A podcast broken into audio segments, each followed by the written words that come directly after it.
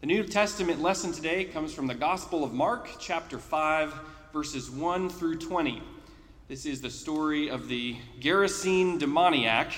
And there are a number of things in this text that merit a sermon in their own rights. There's the problem of demons, multiple demons in this case, and what we make of that.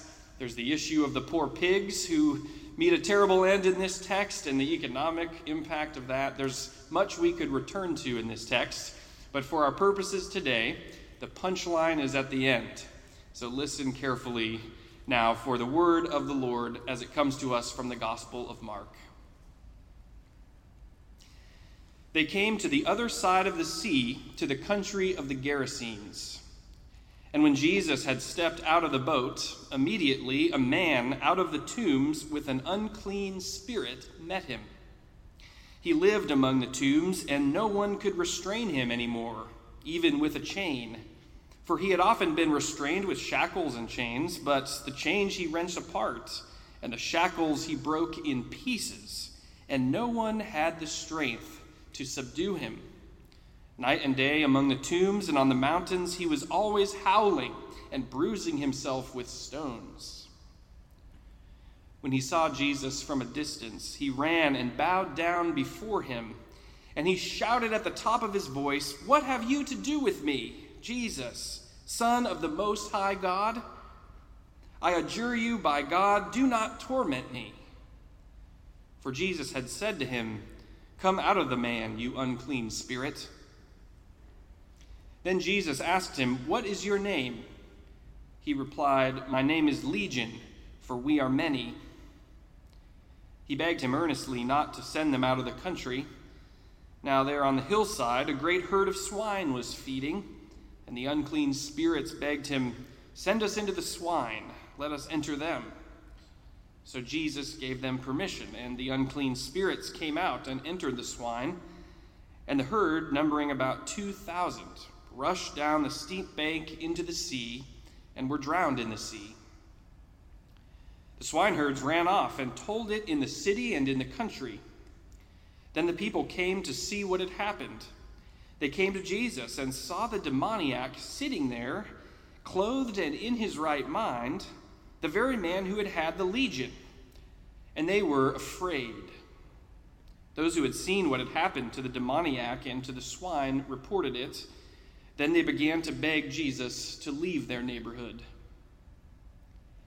As Jesus was getting into the boat, the man who had been possessed by demons begged him that he might be with him.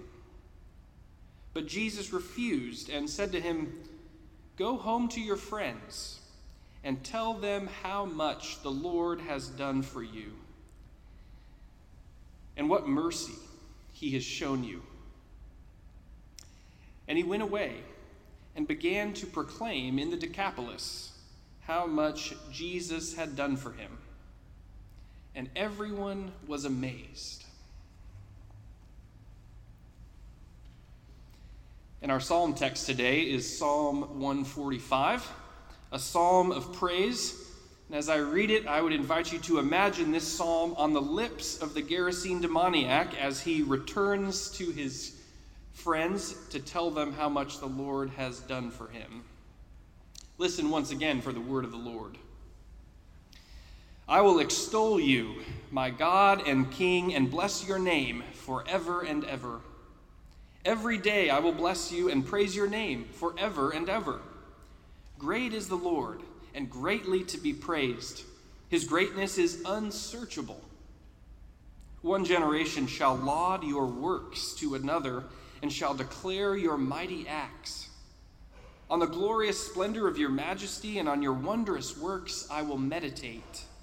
The might of your awesome deeds shall be proclaimed, and I will declare your greatness. They shall celebrate the fame of your abundant goodness and shall sing aloud of your righteousness. The Lord is gracious and merciful, slow to anger, and abounding in steadfast love. The Lord is good to all, and his compassion is over all that he has made.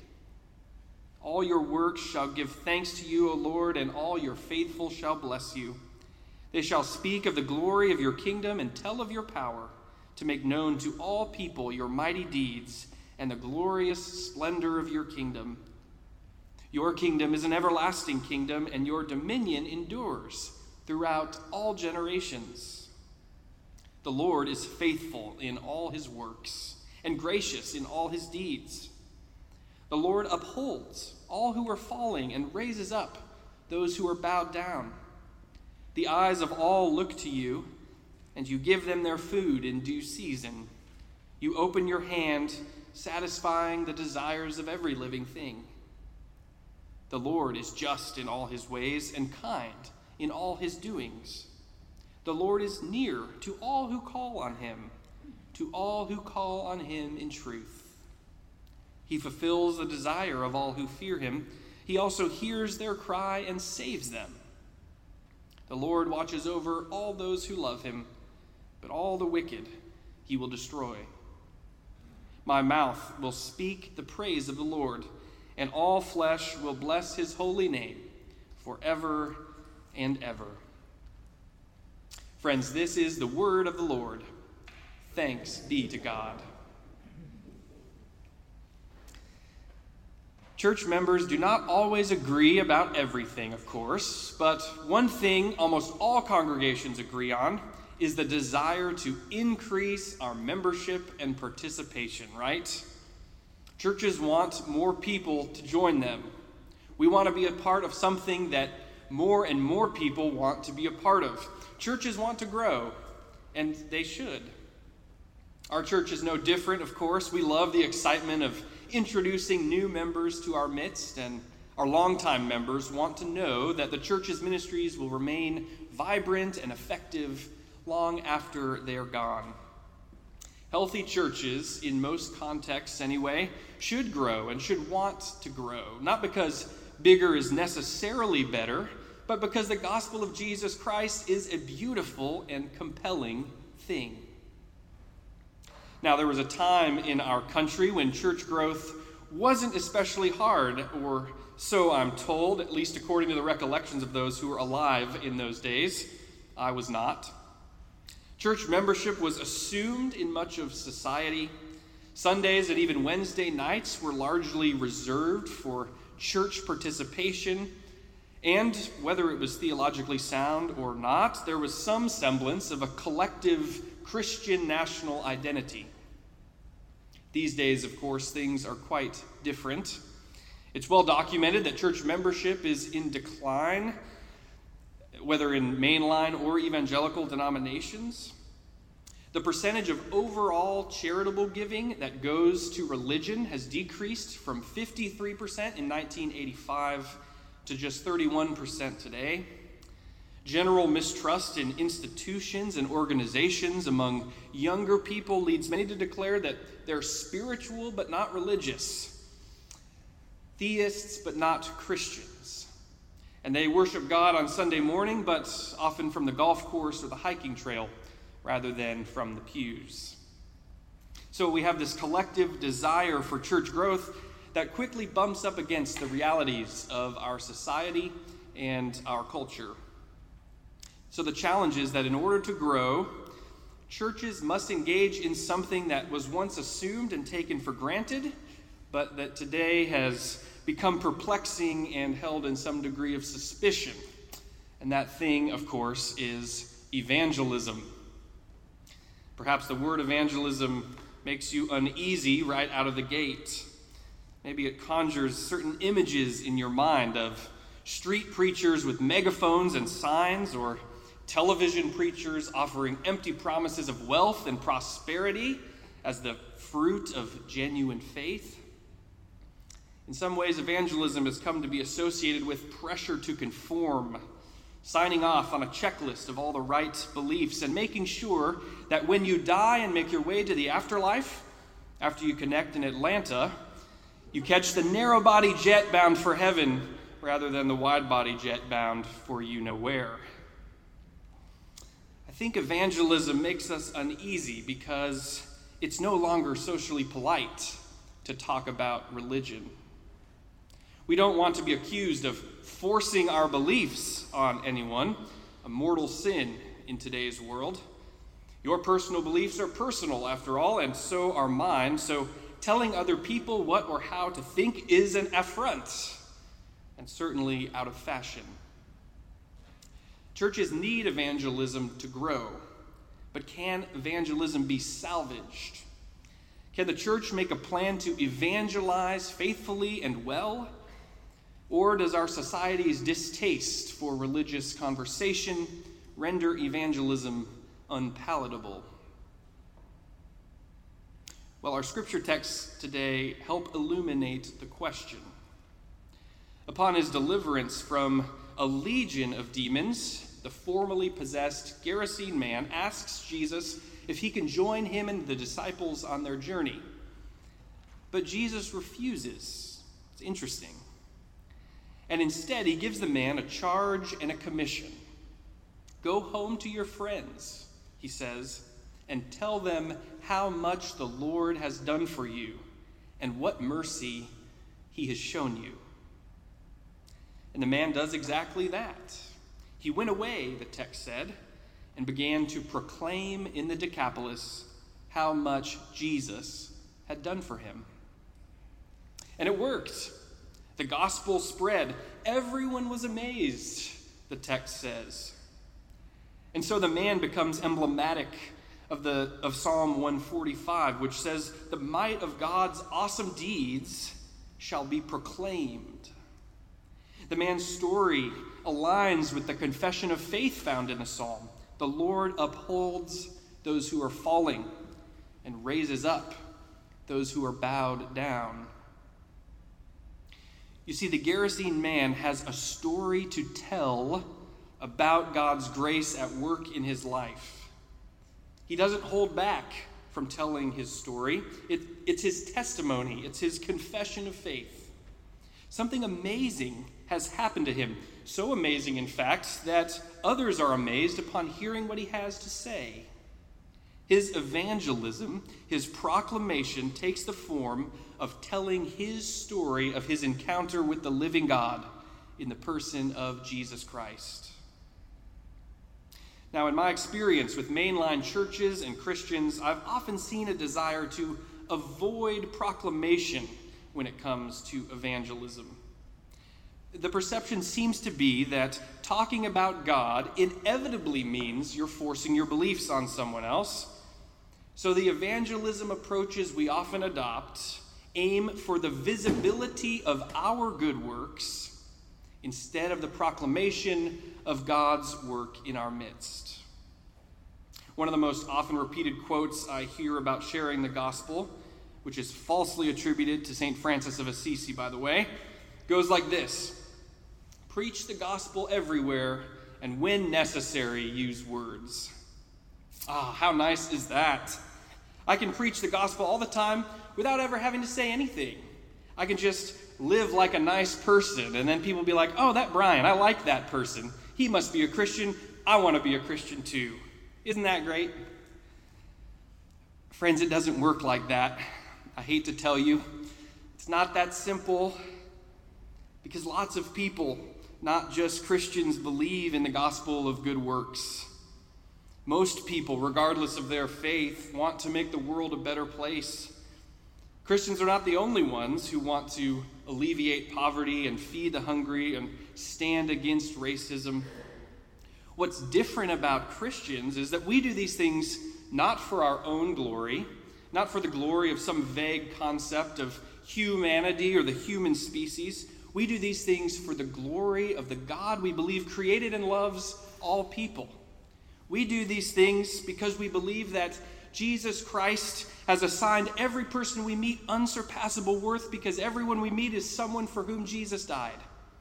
We do these things because we believe that the Holy Spirit is alive and active in the world, able to accomplish abundantly far more than all we could ask or imagine. And good news like that is worth talking about. Now, please don't misunderstand me. It's not that words alone can take the place of concrete, embodied actions in the world. No, of course not. Of course, the Christian life is important.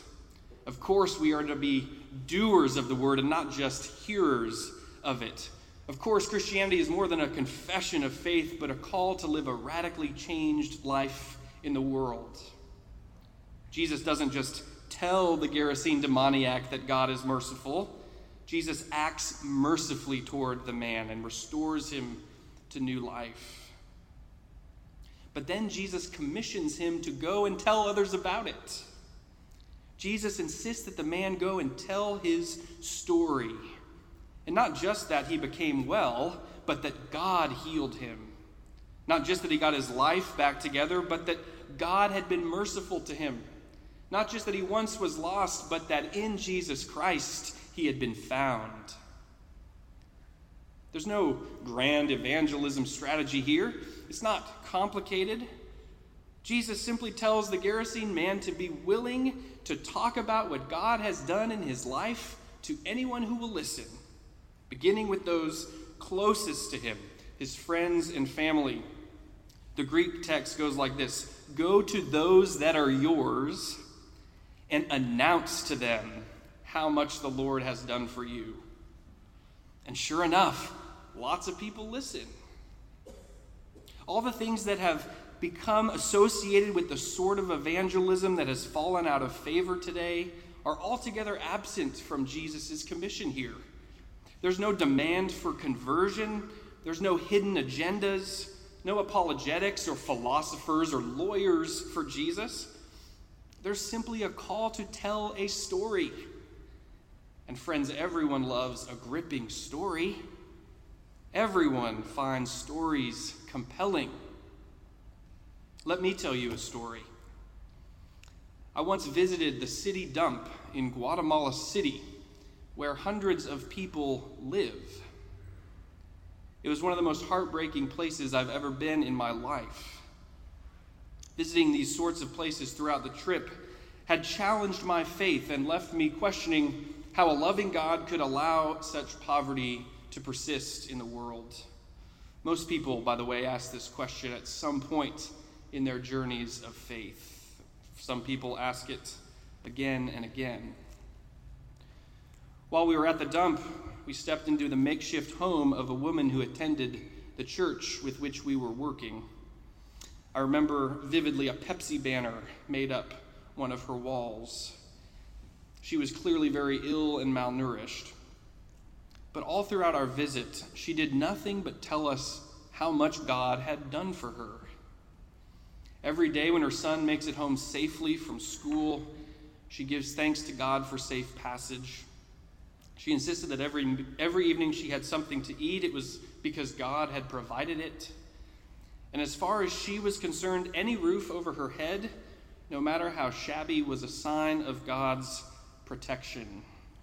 Shelter beneath God's wings. I can remember her saying the phrase in Spanish, forever associating the word alas, wings in Spanish, in my mind with a Pepsi banner. And I left the dump that day still wrestling with the same philosophical questions about how to make sense of suffering in the world. I still wrestle with those questions today. But I also left with profound admiration and astonishment at the great faith I had seen in such a tragic place. Her story and her testimony were so powerful to me, and they still are to this day. And that's the sort of faith that's contagious you can't help but catch it. And friends, that's how disciples come to be. If we want to grow our church, if we want our faith to be so compelling to other people that they want to join us in our mission, then we have to be willing to speak about why our faith is consequential to us. We may not feel like we have all the answers, and that's probably better than feeling like we do. Because being able to evangelize doesn't mean you have all the answers. It's about being willing to go and tell stories of what God has done in our lives and moments when God's grace and mercy have been manifested in our lives and in the world. My best friend and I talk every couple weeks, and over the years, he always asks me the same question, which has become deeply formative for my faith he says, Brian, what is God doing in your life? What is God doing in your life? And sometimes I can answer it right away, and sometimes I have to think about it for some time. But ultimately, I know it's important that I be able to answer that question because it's, it's a basic exercise, right, in theological reflection. And God's movements are sometimes subtle and hard to detect. Considering then how we might answer a question about what God is doing in our lives helps to sharpen our vision and focus on all the ways God is infusing mercy into our lives. So, if I asked you today what God is doing in your life, how would you answer me? What would you say? And could you answer the question not with hesitancy or equivocation, but with gratitude and astonishment? We should ask each other these sorts of questions. We should help each other think theologically about what God is doing in our midst, because such conversations increase our fluency in the language of faith and prepares us to be evangelists with stories to tell about all that God is doing in the world. One night at the Montreat Youth Conference uh, earlier this summer, a certain youth offered a prayer request for which we all prayed. And the next day, with great relief and wonder, the prayer was answered. And the youth whose prayer it was excitedly told us all, and we rejoiced together. Last week at youth group, some students were still talking about it. And they shared the story of the answered prayer with a student who hadn't been at Montreat. And they began the story with the phrase, this was the craziest thing. Wonder, astonishment. Y'all, that's how it's done. The youth had a story to tell about God's mercy that they were eager to share. They didn't try to answer some philosophical question about why God doesn't answer every prayer with such expediency. They didn't insist on a certain response from the hearer of their story. They simply recounted with great amazement a moment when they saw God's mercy at work. Friends, that's how churches grow. That's how the gospel spreads with stories of God's mercy on the tip of our tongues. May it be so. Alleluia, and thanks be to God. Amen.